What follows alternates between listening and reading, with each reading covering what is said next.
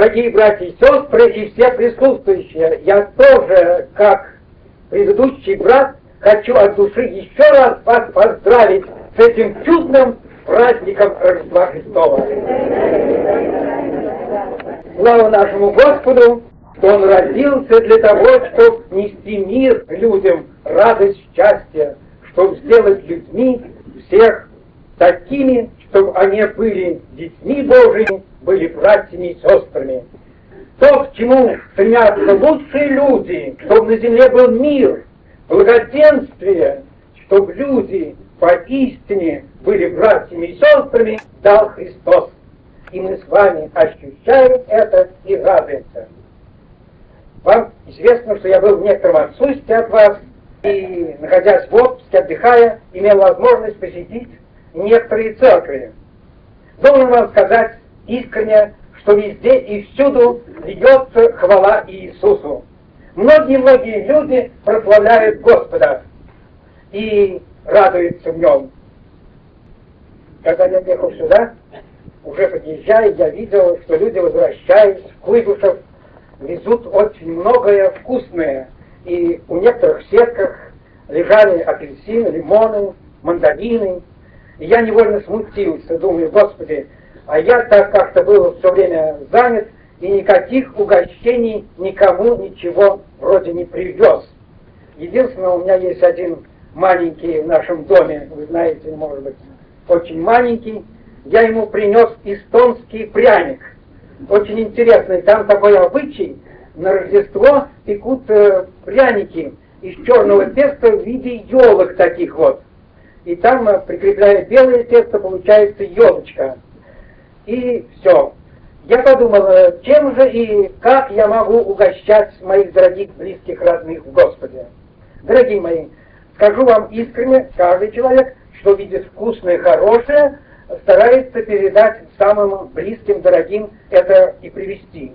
И вот э, хочу вам сказать, что размышляя, я питался очень хорошо, питался тем духовным хлебом, Словом Божьим, которое имел возможность слышать на собраниях в церквах.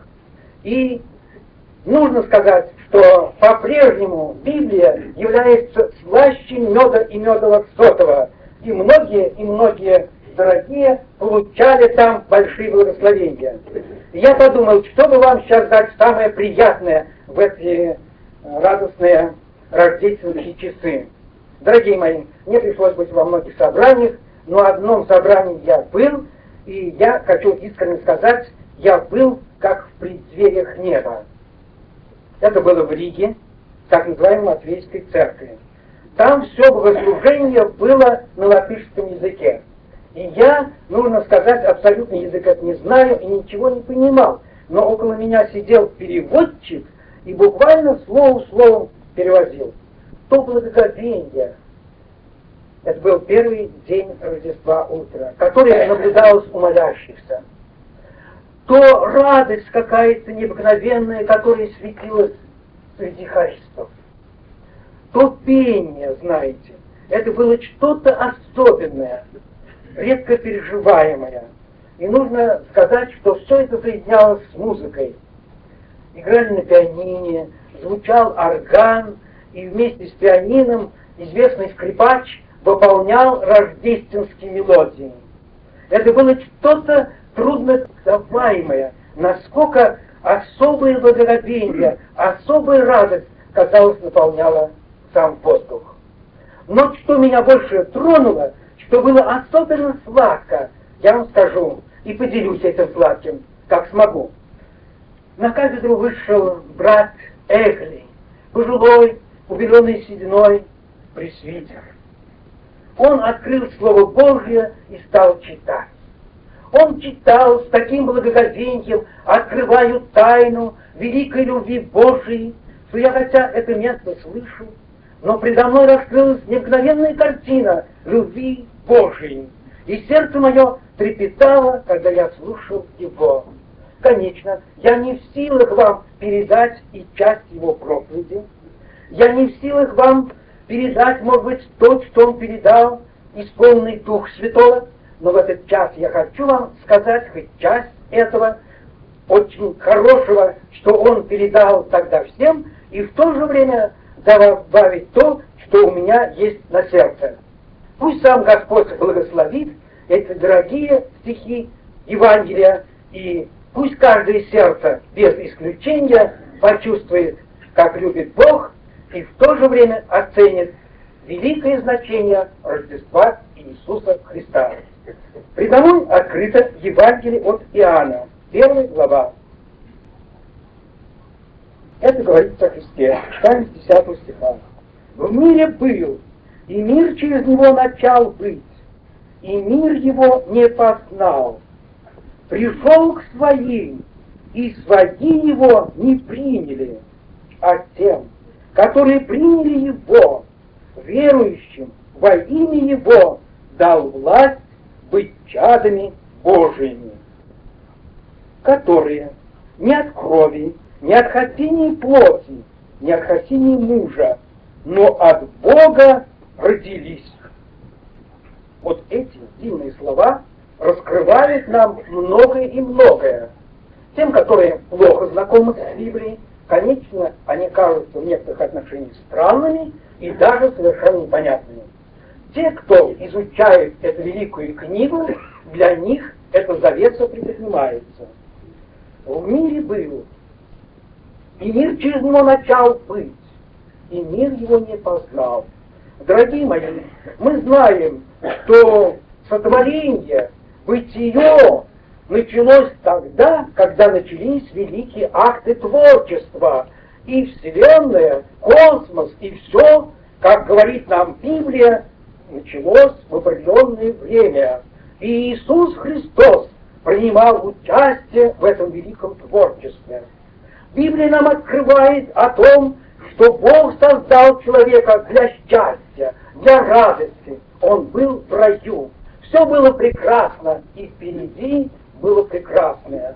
Но человек был создан свободной волей. Он мог избирать то или иное. И все вы знаете, произошла страшная трагедия, катастрофа, когда человек ушел, ушел от Бога и начал падать ниже и ниже. Мы все отлично знаем, когда человек уходит от света, он погружается во тьму. Бог есть свет, Бог есть любовь. И когда человек нарушил и стал уходить от Бога, то он стал погружаться во тьму греха, несчастья и горя. Стал свирепствовать смерть. Знаете об этом? Стал свирепствовать смерть. Но Бог, Бог любви не оставляет человека. Бог ищет человека. И мы видим, дорогие, что там еще Адаму звучит. Адам, где ты? Адам, где ты? Бог ищет человека. Бог желает спасти человека. Бог есть любовь. Бог есть правосудие. Бог есть справедливость. И то, что установлено им, неизменно, верно. Есть закон природы, вы все его знаете. Он и в духовном мире. Что человек посеет, то и пожнет. Это понятно каждому. Вот придет весна, каждый будет сажать. Тот, кто посоет картофель, получит картофель. Кто будет сеять какие-нибудь сорняки, получит сорняки. И вот когда человек посеял грех, то выросла смерть. Это было закономерно. И человечество шло к гибели.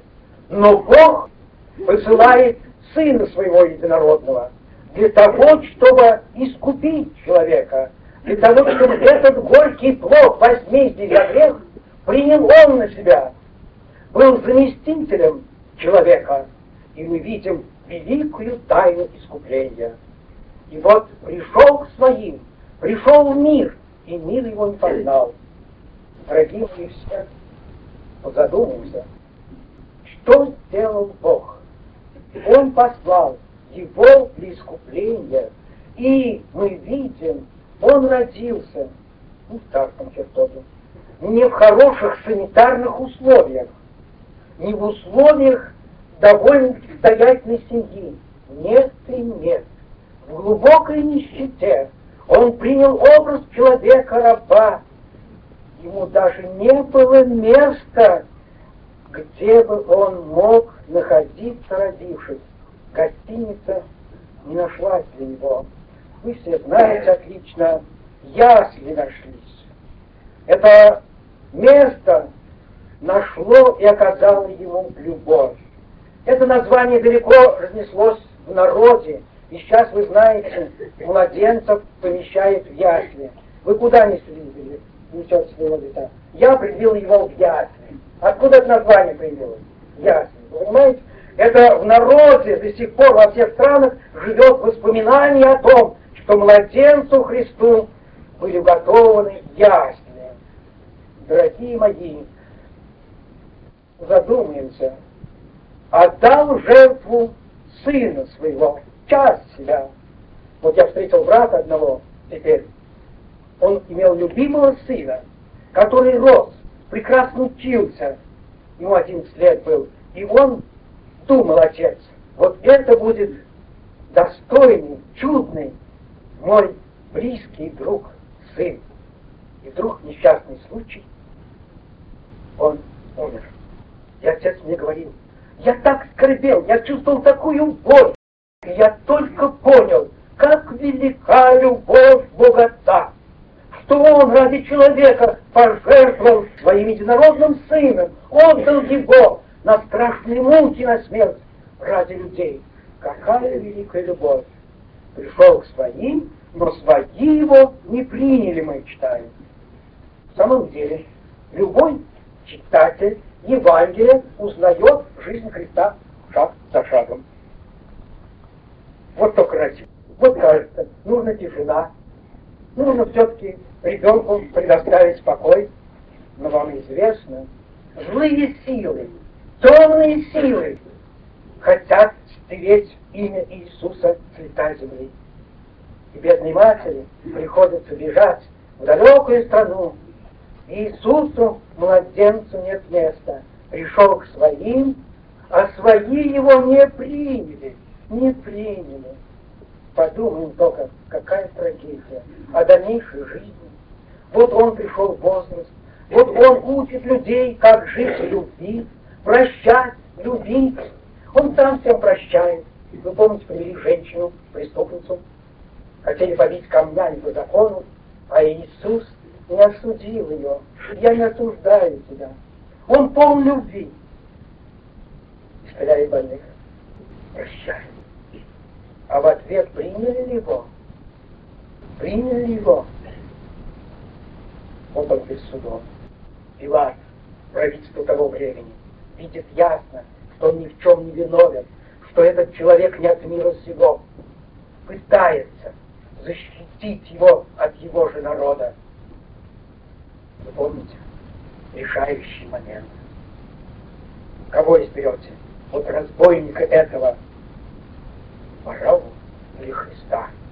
И вы слышите крик, страшный, ужасный крик толпы, полный ненависти и злобы. Распни его, распни его. Иисуса не хотят, не принимают. А ведь он возвещал что? Только любовь, только мир, он хотел, чтобы люди были братьями и сестрами. Он хотел, чтобы на земле не было зла. Пришел к своим, а свои его не приняли. И дальше, чем кончилось, вы все отлично знаете. Привели на распятие, издевались страшно, пригвоздили, обливали, бичом истегали. И опозоренный, раздетый, умирает среди народа, который смеется. Пришел к своим, и свои его не приняли. А тем, вы слышали, так написано, которые приняли его, верующим во имя его дал власть быть чадами Божьими, то есть детьми Божьими. В настоящее время все человечество, весь мир и вот даже здесь мы все сидящие разделяемся строго на две категории. Это те, которые принимают Христа, и те, которые не принимают. Говорят, мы без Христа обойдемся. нам Христос не нужен. Есть те, которые любят Его и готовы отдать жизнь за Него. И есть те, которые не любят Христа, которые не хотят слышать о Нем. И так было в прошлом, так и теперь. Так подумаем, в самом деле, почему люди идут к Христу? Почему они Его любят, и теперь столько веков прошло? А вот на всем земном шаре, на всех языках звучит хвала Искупителю. В чем причина? А вот в чем.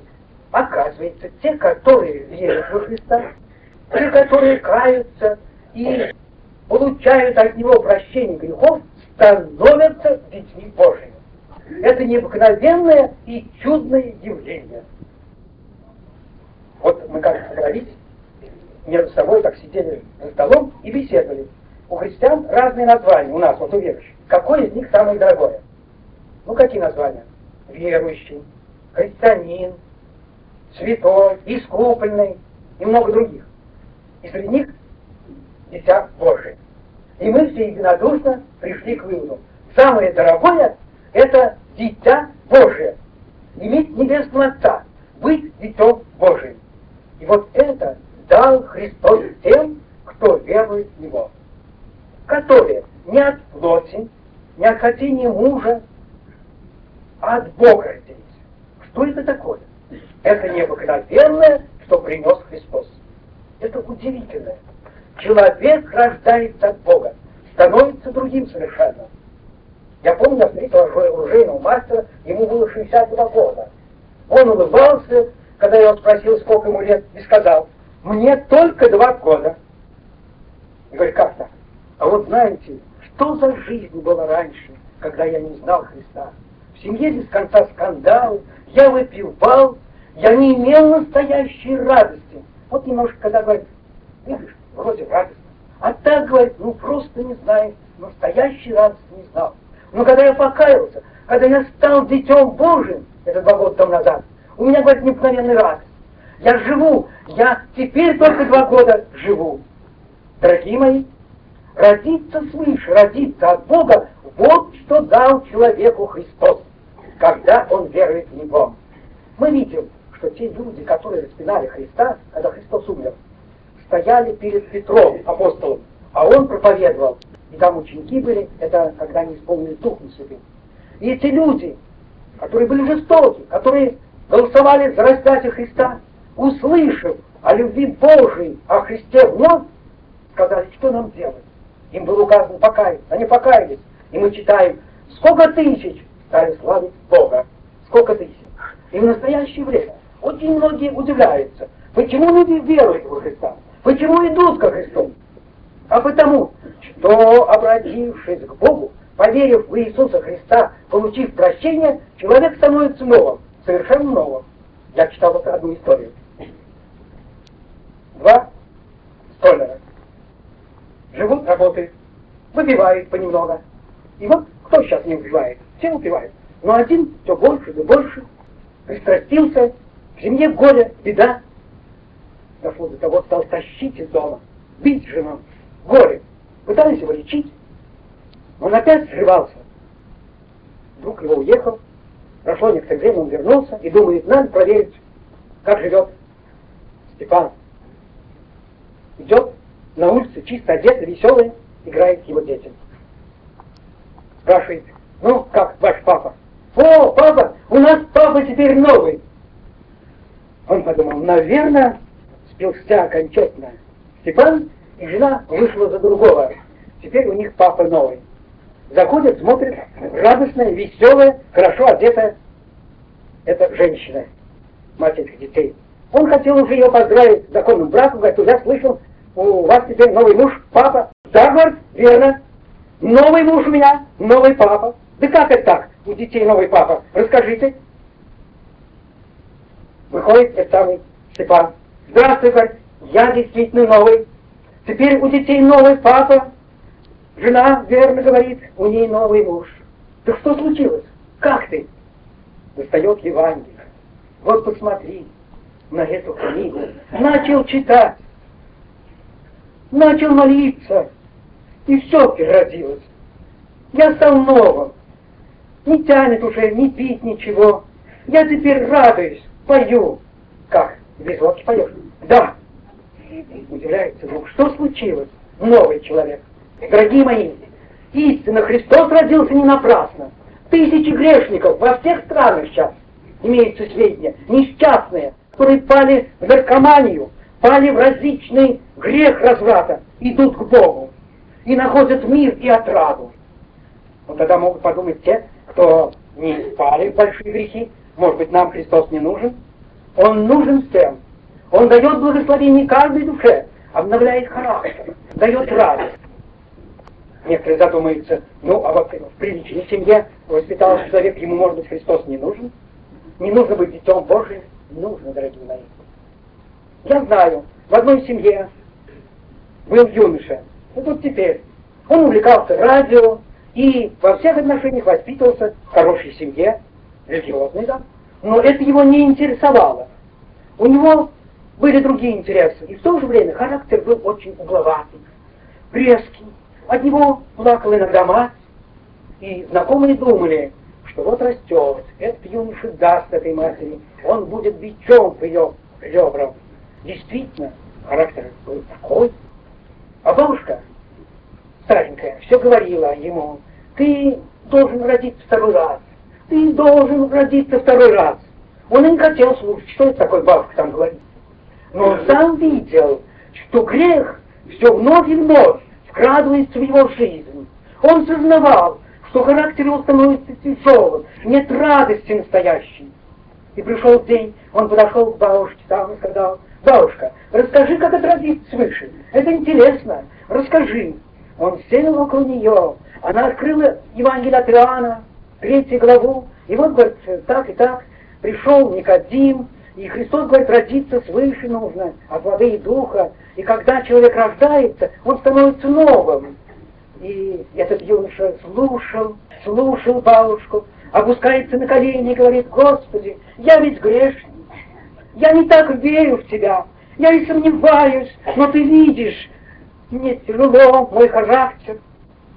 И встал с колен другим. Удивительный другой стал характер, необыкновенный, я лично знаю его. Это, знаете, кроткий, старается всем угодить, приветливый, семье радость, в семье благословение. Это дает рожденный Христос. Любой человек, как бы он ни шел в этой жизни, он жаждет радости, он жаждет хорошего. И когда проходят годы, где он может найти? Только во Христе. Он, наконец, убеждается, и это веселье, и это неплохо, но то, что дает Христос, быть детем Божиим необыкновенно, он идет ко Христу, радуется, получает новую жизнь. Да будем радоваться, братья сестры, что мы родные в Господе, не на словах, а на самом деле родные, близкие, дети Божии. Это необыкновенное, чудное счастье. А те души, которые здесь находятся, сидят, размышляют, думают, что им сказать? Дорогие, ищите, найдете. Хотите истины, хотите правды, ищите, смотрите. Смотрите кругом себя, читайте Евангелие, и вы узнаете лучшее и прекрасное, что дает Христос выше всего.